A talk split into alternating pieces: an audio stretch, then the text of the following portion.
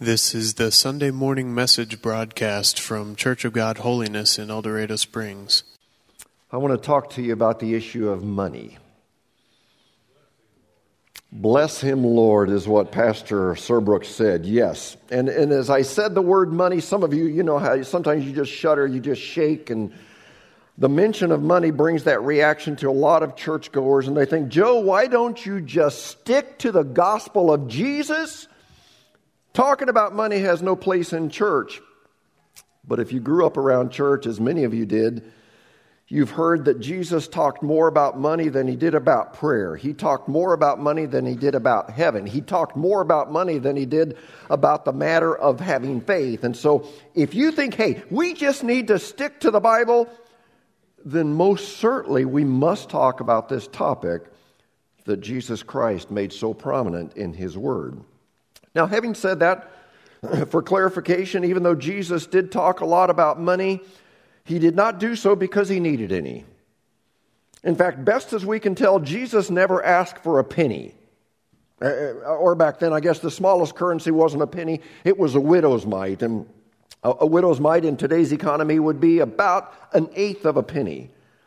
But, but Jesus didn't talk about a widow's mite. He didn't ask for offerings. He didn't ask for donations. He wasn't after people's money.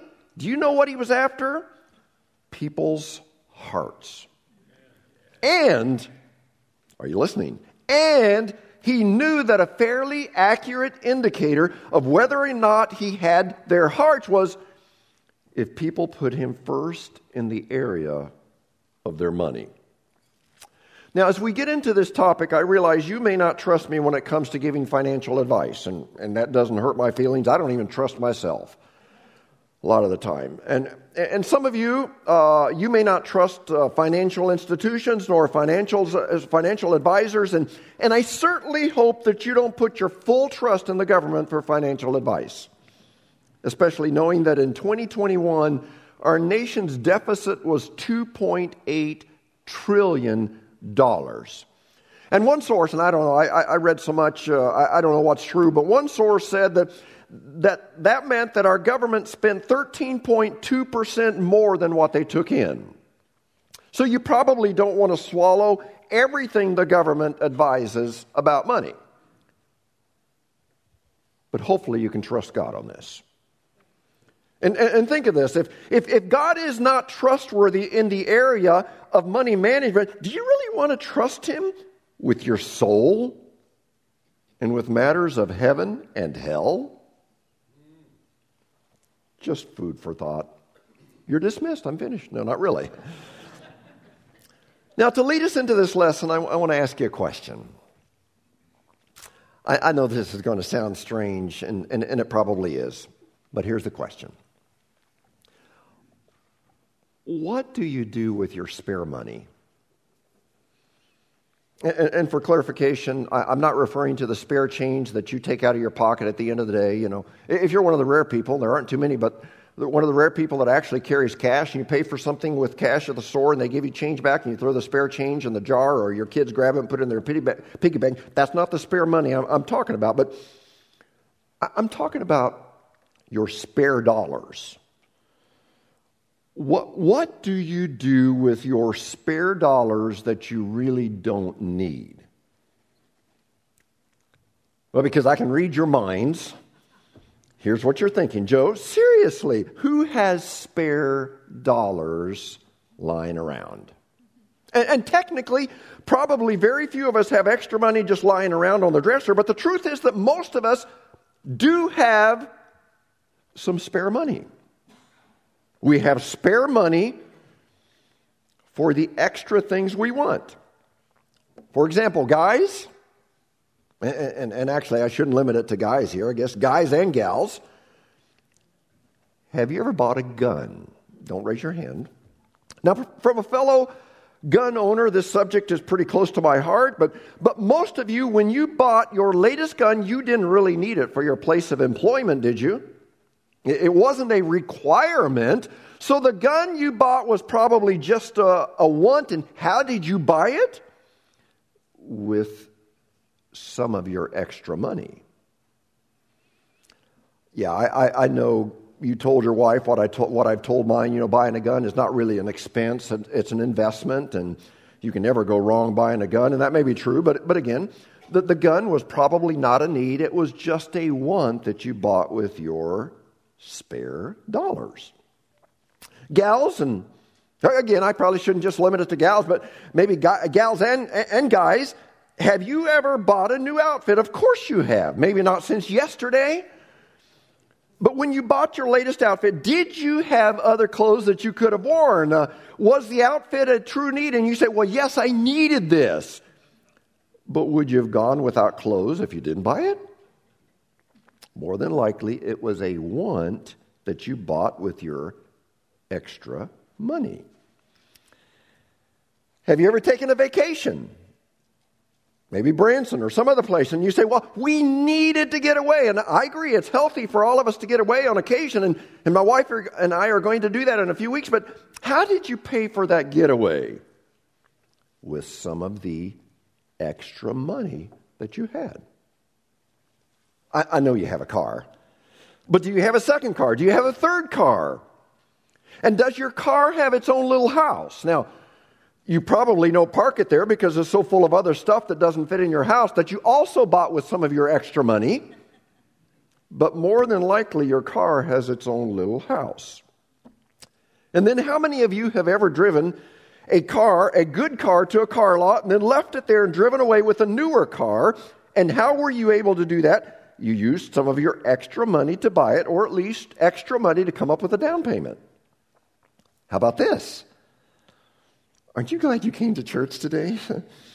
when you went to uh, purchase your current cell phone, did your old cell phone still work? You, you see, people like us with spare money, we don't wait for things to break. We upgrade, we trade things in. Or how about this one? Have you ever gone to your kitchen? A kitchen that has a countertop, a microwave, a stove, a refrigerator, and ripped it all out and has used some of your spare money to replace it with a new countertop, refrigerator, microwave, and a stove. Or, how about this? Do you have so much spare money that you actually pay someone to keep track of your extra money for you and invest it so it turns into more extra money? Now, now, before some of you uh, blow a gasket here, I'm not criticizing anybody for upgrading or, or renovating or trading in or, or taking a, a vacation or buying anything. That, that's not my point. If that's what you're getting out of this, you're totally missing the point. I'm just trying to establish that even though we walk around saying, man, things are tight financially and, I, and I'm broke, yet much of what we buy today is not a need, it's simply a want, and it's bought with our spare money. And the reason we don't feel like we have any spare money is because we agree with John D. Rockefeller. When asked how much money is enough, he said just a little bit more.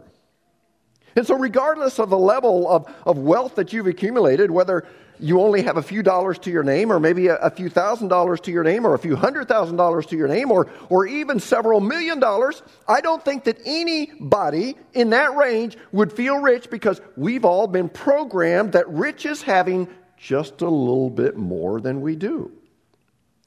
Therefore, even though none of you fine folk here and none of you that are watching online or listening on the radio, none of you are guilty of this, yet other churches have people who are guilty of a sin that God warns us about in the Bible.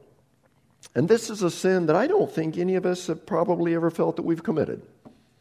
In fact, as a pastor down through the years in conversations with many people and seeking spiritual help, they've opened up and they've told me some of the sins they've committed.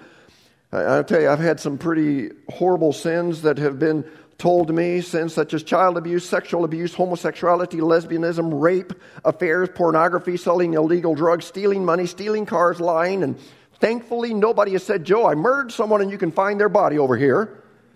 That hasn't happened. I'm, I'm grateful of that. But so many sins have been told to me privately, but I don't think I have ever had anybody come to me and say, Pastor, I'm guilty of the sin of greed.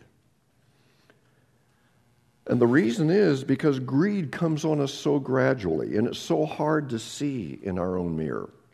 I can see greed in you. You can see greed in me. But we can't see greed in ourselves. Yet greed is behind much of the financial struggle that we have. Greed is behind a lot of the financial stress that keeps us awake at night. Greed is behind a lot of our credit card debt. Uh, according to creditcards.com, the average credit card balance is $5,500, $5,500. Now, that means this because I have a credit card, my balance is zero. You have a credit card, and your balance is zero. So that means that to get it up to $5,500, there are some people that have enormous credit card debt. Greed is also behind the sad fact that a third of Americans could not come up with $2,000 for an emergency. You say, well, Joe, I, I, guess I just don't understand what greed is. So maybe a definition would be in order. Greed is the assumption that it's all for my consumption.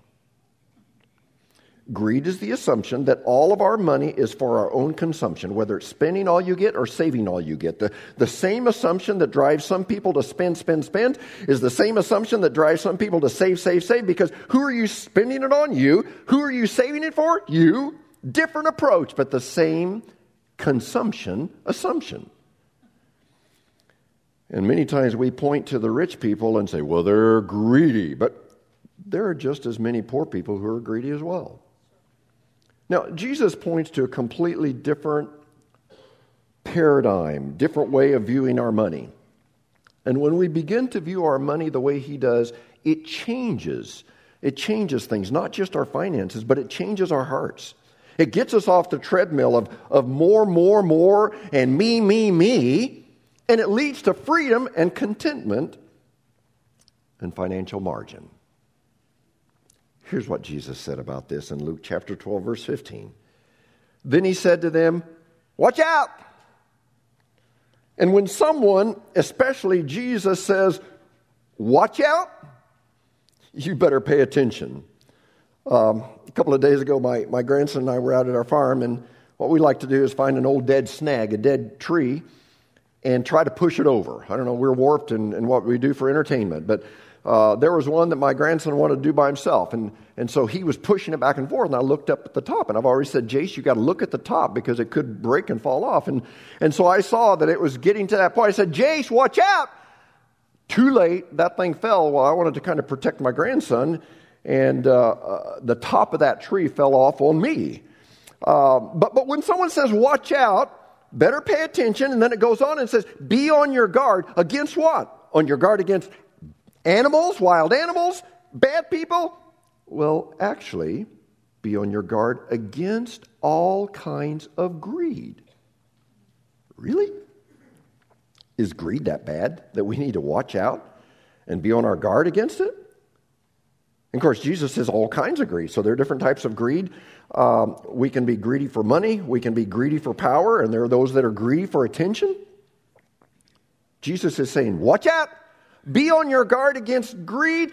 A man's life does not consist in the abundance of his possessions. So, life is more than money, life is more than stuff. And we're all so worried that we will run out of stuff before we run out of time. But actually, most of us are going to run out of time before we run out of stuff. We're going to die with a lot of stuff left over. Now, a little bit of the stuff that we have may be valuable, maybe, maybe some guns, maybe some old coins, maybe some family keepsakes, some rings, heirlooms. But most of the stuff that will still be there after we take our last breath will be junk. And after our funeral, our, our kids will walk into our house and, and they will groan and they will say, What are we going to do with all of this stuff or all of this junk? So, Jesus' attitude is basically this money can certainly add meaning to your life, stuff can add meaning, but neither stuff nor money are the meaning of life. So, here's a thought. Instead of making every dollar that comes your way a means to something newer or shinier or renovated, what if you begin to view your money as a tool to add meaning rather than just adding stuff? And by the way, if you and I had been thinking this way for the past 10 years, um, you know, things would look so different in our lives. Things would look so drastically different because, you know, we would probably have um, a lot more savings. We would have less stuff. And, um, you know, we would probably have less debt. We'd have more margin. So, so this is really a big deal. This, this goes way beyond our, our, our, personal finances. This is about who is in charge of our life. Jesus teaches that what we do with our money is an indicator of who and whose we are. Now, as we continue making us all uneasy and violating our comfort zones this morning, I want us to look at the way that the typical American handles their finances. And we can't talk we can't talk about, um, you know, our, our, our finances without um, a graph. So let's go back to school, and um, you, you learned this in, in school, and what we have right here, we'll just go over here. This right here is what axis?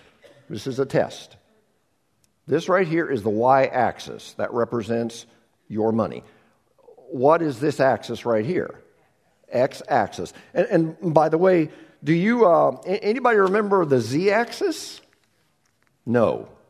Well, the z axis, just to review, is that uh, it's, it's kind of a, a, weird one that comes down like this and, and it kind of creates the, the 3D look, but we don't have a, a z axis. But um, so, anyway, we, we've got a, a, a y axis, represents our money. We've got the x axis, that actually uh, represents, you know, the years.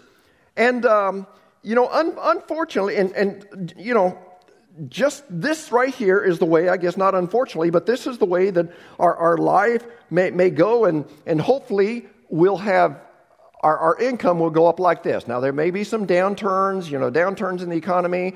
We may switch jobs. They say that the average adult switches jobs 12 different times.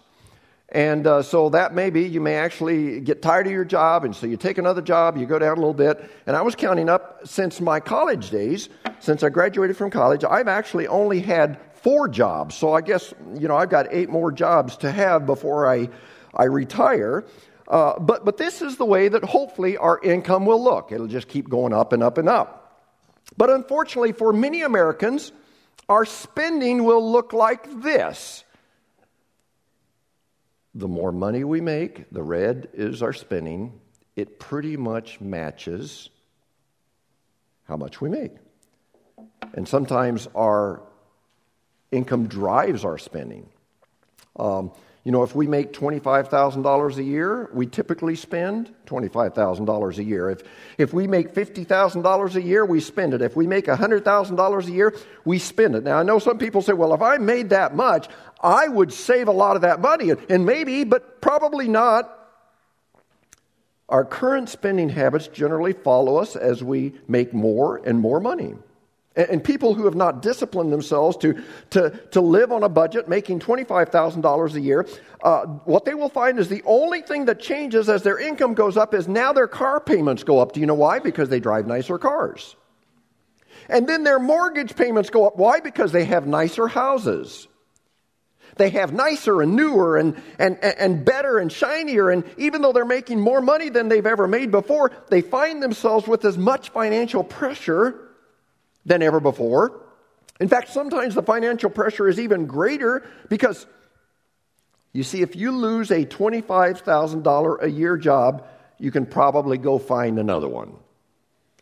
Um, $25,000 a year is roughly minimum wage, $11.15 an hour, working 43 hours a week. So you can generally, you know, quit a minimum wage job and go find another one. But if you lose a $75,000 a year job or a $150,000 a year job, it's like, good luck, pal. You know, in this part of the, the, the, country, those jobs are few and far between. And, and so, knowing that if you lose your current job where you're making more money than ever before and would have trouble replacing that job, the more pressure, more financial pressure you will feel. So, as our income, income goes up, for the majority of us, income goes up, our spending pretty much just matches our income. Um, but then for a bunch of us, the, the graph actually turns into this. We become like our government, and we spend more than what we make. Now, sometimes there are factors out of our control, but more often it's because we spend and, and borrow and refinance until we're upside down. And if our spending continues to exceed our income, the next thing we know, we won't just have a money problem, we'll have a marriage problem. The number two cause of divorce money. We'll have a health problem. I mean, financial stress brings on heart disease, high blood pressure. We'll have a mental health problem because money stress causes depression. We'll have a legal problem because our bills are going unpaid, and, and collection agencies will be hounding us and threatening to take our car and even evict us from our house. And so, when your life becomes like this graph, where you spend more continually than what you make, um, you become a slave. You, you've purchased or borrowed your way into slavery. Visa, MasterCard, car loans, mortgages have become your masters. And you know what? You become a number. And, and, and I hate this. But you just call your credit card company or your mortgage institution and give them your name, and what's their next question? What's your account number? And then they will want to know your, your birth date and the last four digits of your social security number. And then they want you to verify your telephone number and your address. And then they want to know your weight and your shoe size. And maybe not quite that far. But as their slave, you're no longer a person with a name, you are a number. And they don't care about you as a person. So Jesus is, is trying to help us understand that as long as we control our money, then it can add meaning to our life. But once we allow it to control us, then we become slaves. Now, there are essentially five things that you do with your money. And, and, and for most of us, this is pretty common. And, and here is the order. First of all, we spend it. That's the first thing. You know, we just spend it. And um, if you want to go ahead and put that on the screen there, are we up there? Just hit click there. Uh, we, we spend it. And and um, we're, we're, we're pretty good at doing that. And then uh, next thing we do is we, we pay debt. Uh, depending on how much you have spent or, or misspent, you know, we, we pay debt. And then uh, thirdly, we pay taxes. Uh, and I hope that you're doing that, or you will get your name in the paper. Uh, fourthly, we, we save it. And, and, I hope that you're doing some of that. And then, number five, if there's any left over, which normally there isn't, what do we do? We give it. We give it away. I want to go through this list, and um, I want to just uh, give you some insight that uh, you, you might have not have thought about. So let, us go to this list and, and, and look at spend it. Who's that for? Who's that for? Let, let, us go on. They're okay. Go ahead and click again. Um, so the, the first, spend it, who's it for? Me. Me. Okay, we pay debt. Who's that for? Me. Pay taxes? Eh, that's kind of America and me. Um, you, you, know, you pay taxes so you can get that huge Social Security check when you retire. I didn't hear any amens on that one, but that's basically for me. Um, save it. Who's that for? Me. Give it. Well, finally, that's for someone else besides me. Uh, that's for God and maybe sometimes others. So our spending goes like this me, me, me, me. And then finally, God, and others. Now, the problem with that is that God comes in last and gets the leftovers. You know, if, uh, if I haven't spent it all, if I don't owe it all on my loans, if the government doesn't get it all, if I don't save the rest, then perhaps God and others will get something.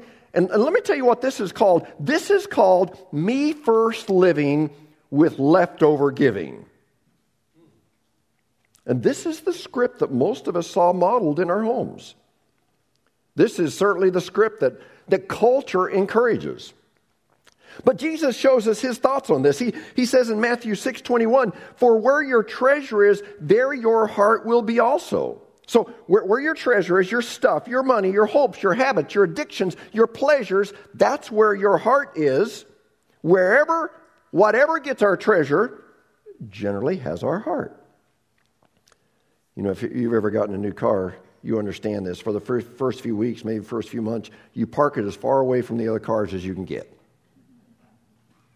and you didn't allow your kids to have food within 10 yards of the car. Why? Because that car cost a lot of money. You guarded it. And so, through this verse, Jesus is saying to us, I, I, can tell where your heart is not by looking at whether or not you read your Bible or, or pray. I can tell where your heart is by looking at your bank statement, at your credit card statement, at your checkbook, and, and, I think Jesus would add, Show me your money, where you sent it, where you spent it, where you saved it, how you saved it, because your money's direction reveals your affection. Your, your money's direction, you know, where you send it, how you spend it, how you save it, reveals what you care about the most. So let's go back to that list of how most of us spend our money and, and remember it's me first, me second, me third, me fourth, and then if there's any left over, or if I feel compassion, or if there's an earthquake, then I might give. I believe Jesus calls us to flip that script. And, and don't panic, we're not going to ask you to give everything away. That would actually be irresponsible. But in light of the fact that our money is not even ours to begin with, did you know that? Who does, who does it belong to? We're just stewards, we're just managers of it. But in light of that, here's how Jesus put it in Matthew 6. But seek, what's the next word? First, seek what? His kingdom and his righteousness. Now, the word kingdom kind of throws us off because we don't call our country a kingdom. And the word righteousness, it's kind of confusing because it sounds theological. But here's what Jesus was saying My Father's kingdom is not me, me, me, me, and then give the leftovers to God's kingdom. It's a seek God first kingdom. And do you know why Jesus taught this? Again, it's not because he wants your money, it's because he wants you.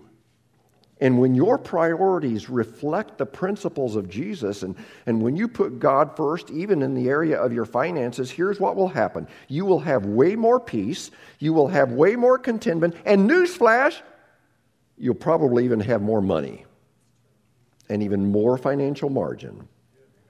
So Jesus said to seek first his kingdom and righteousness, and all these things will be given to you as well. You know, all the things that you worry about, the, the needs that are crucial to being able to survive. If we seek God's kingdom first, God says, I'll take care of those things, those other things for you. And so, without insulting your intelligence, could I just make this lesson really simple and practical? It has to be simple and practical for me to understand it. But here's what I would like to present to you. My wife, Faith, and I, um, we've tried to live this way for nearly 38 years. We haven't done everything perfectly. At times we've blown money, at times we've spent impulsively. But this is largely the way that we've tried to live our, our financial lives. It can be summarized with three words give, save, live. Now, now, now write these down, write them on your hand if you have to. Give, save, live. Of course, it's different than the way we've, we've been programmed. We've been programmed to live and then save and then give. But, but I challenge you to flip the script. You know, when you get paid, invest in God's kingdom first. Give first.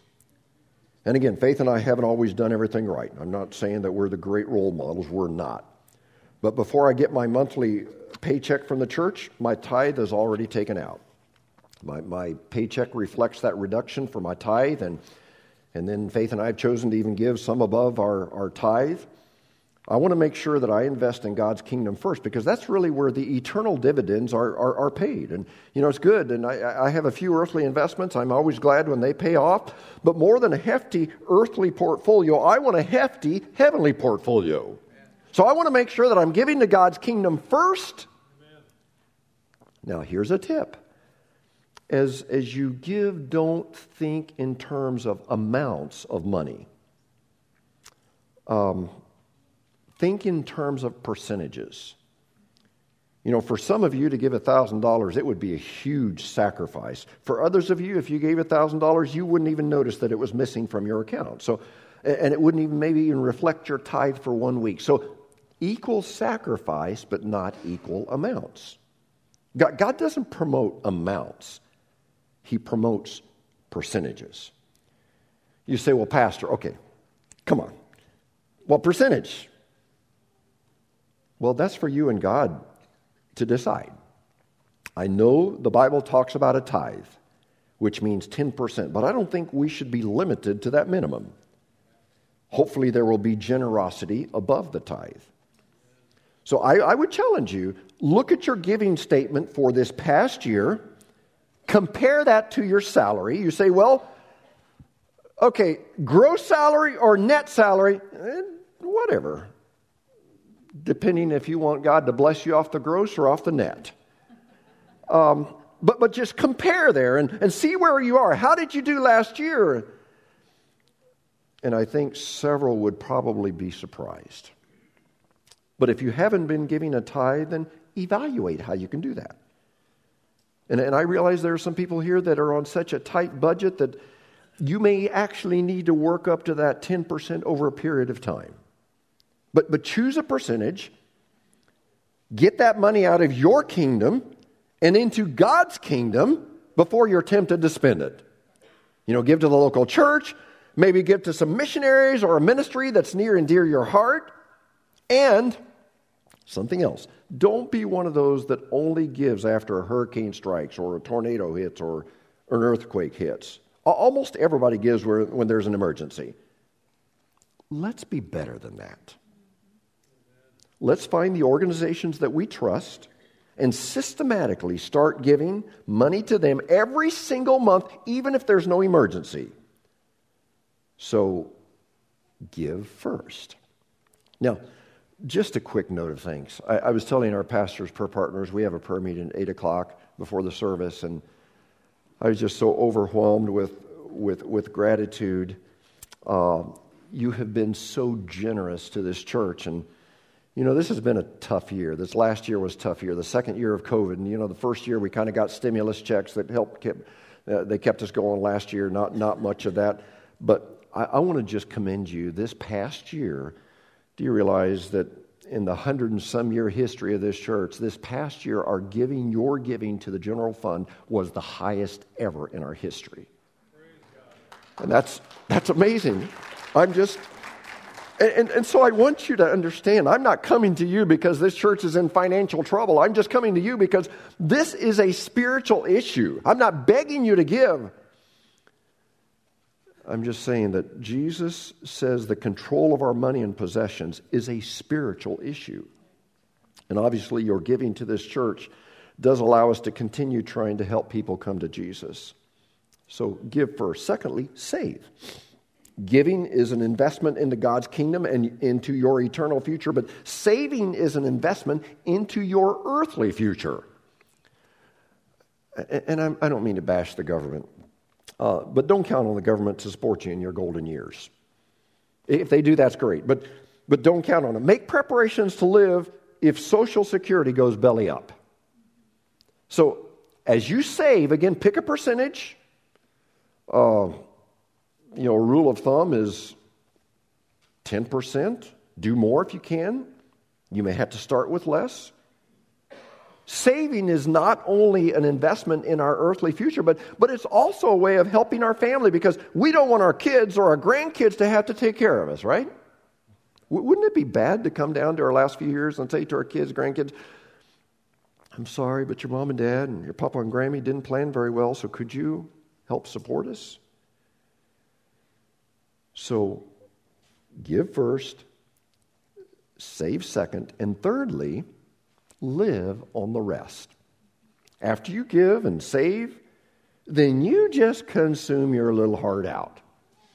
You know, pay your bills and then spend, spend, spend. Get newer, nicer, upgraded, remodel your kitchen and bedrooms and garage and gazebo and get pedicures, manicures, order from Amazon daily, buy a Rolls Royce, a Lamborghini, whatever. You know, once you've given, once you've saved, everything else is yours to consume.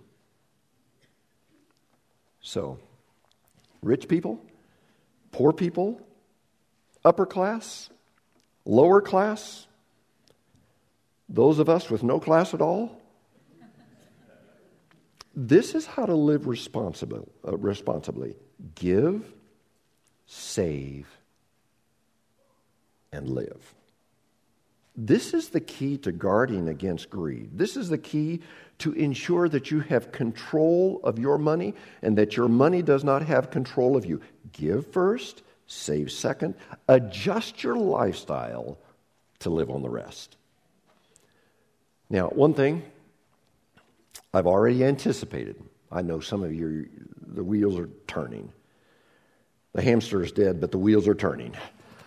Some of you have already been thinking of why this won't work for me. Yeah, uh, you know, sure, it makes sense for everybody else, but for some reason, we all think our situation is different and, and we're the exception. And so maybe a few of you are thinking, Joe, I, am all forgiving. And, and what you said, you know, about how we spend our money of, of me, me, me, me, and, and finally God, that was pretty clever. But, but Joe, if I flip the script and begin to give first, it's going to take us, here's what you're thinking it's going to take us twice as long to save for a down payment, or it's going to take us twice as long to pay off our house, or, or pay off our car, our credit cards, and it'll be a long time before we get to remodel a kitchen, or we'll have to drive this, this five year old jalopy another two years.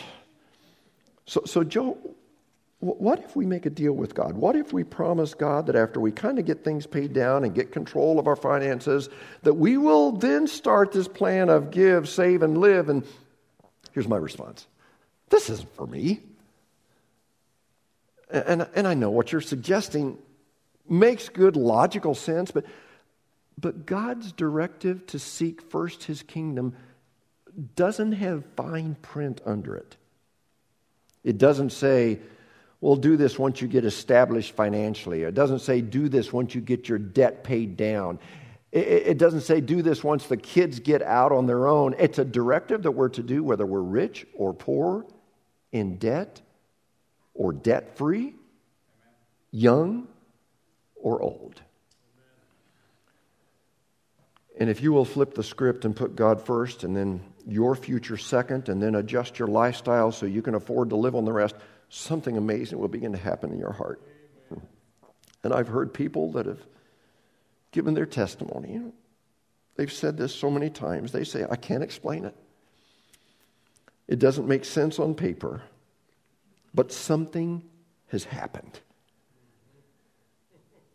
Something has happened inside of me. My priorities have changed. And, and, and sometimes it's like, you know what? I, I found out I can do more with 90% and God being my partner than 100% doing it alone. And I think that you will find that the money that you choose to put God first, you know, whenever we do this in a way that actually feels like it's costing you something, and you know what does? Whenever we take and give first, it feels like it's costing us something. But whenever we begin to feel like, you know what, there is some sacrifice here, it is costing me something it just seems like God comes to our rescue and He begins to stretch and He begins to bless. He begins to make a way. So let me wrap this up with just a few questions. What's your current financial strategy right now? Is it me, me, me, me, and then finally God? Or, or is it God's kingdom first and then your kingdom? Here's another question Do you believe that God can be trusted with your soul in matters of heaven and hell? I mean, do you? I, I, think that most of you say, oh, yeah, I do. So if the answer is, is yes, why wouldn't you trust him when it comes to your finances? Remember, Jesus knew that a true indicator of whether or not he has our heart is if he has our finances. So, so why don't we begin following his financial advice? Give, save, and adjust your lifestyle to live on the rest. And I hesitate to bring this up because health, wealth, prosperity preachers, they've distorted this so much. And they will say, you know what, if you will give to God, God will just bless you so much. And, you know, he'll take your jalopy and turn it into a jaguar. But God does promise a blessing if we honor him. Let me close with this scripture that if you've been raised in church, you've heard so many times. It's an Old Testament scripture. But in Malachi chapter 3, verse 8, says, Will a man rob God? Yet you rob me. You ask, Well, how did we rob you, God? Well, here's what he says in tithes and offerings. And he goes on and says, You're under a curse, the whole nation of you, because you're robbing me. Bring the whole tithe into the storehouse, that there may be food in my house. Test me in this, says the Lord Almighty. And here it is. I want you to listen and see if I will not throw open the floodgates of heaven and pour out so much blessing that you will not have room enough for it. Now, let me, un- let me make you understand. This doesn't mean that you will be rich. This doesn't always refer to financial blessings. But God promises blessings. Sometimes they are financial blessings. He's a good God. He loves to give his children good gifts. But sometimes they're blessings of peace. You know what? Probably the prayer that I pray more than anything else is God, give my family peace. What a tremendous blessing. Sometimes it's the blessing of friendship. There's so many people that are alone, and what a blessing it is when you've got a friend. Or sometimes God blesses us with some influence. God promises us with blessings. So, again, I'm not asking you to just give to this church. I'm not saying you got to give, give, give. But I just want to let you know that I think Christ is very clear that the last part that we tend to give to God is our pocketbook. We give Him our heart, you know, we give Him everything else, but then when it comes to our money, it's like, God, I'm not sure you understand the principles of money. So, could I just say, let's trust him with everything. You've been listening to the Sunday morning message broadcast from Church of God Holiness in El Dorado Springs. Our messages are archived at www.eldochurch.com, or to order compact discs or DVD videos of the messages, call the church at 417 876 2200. Thank you for listening.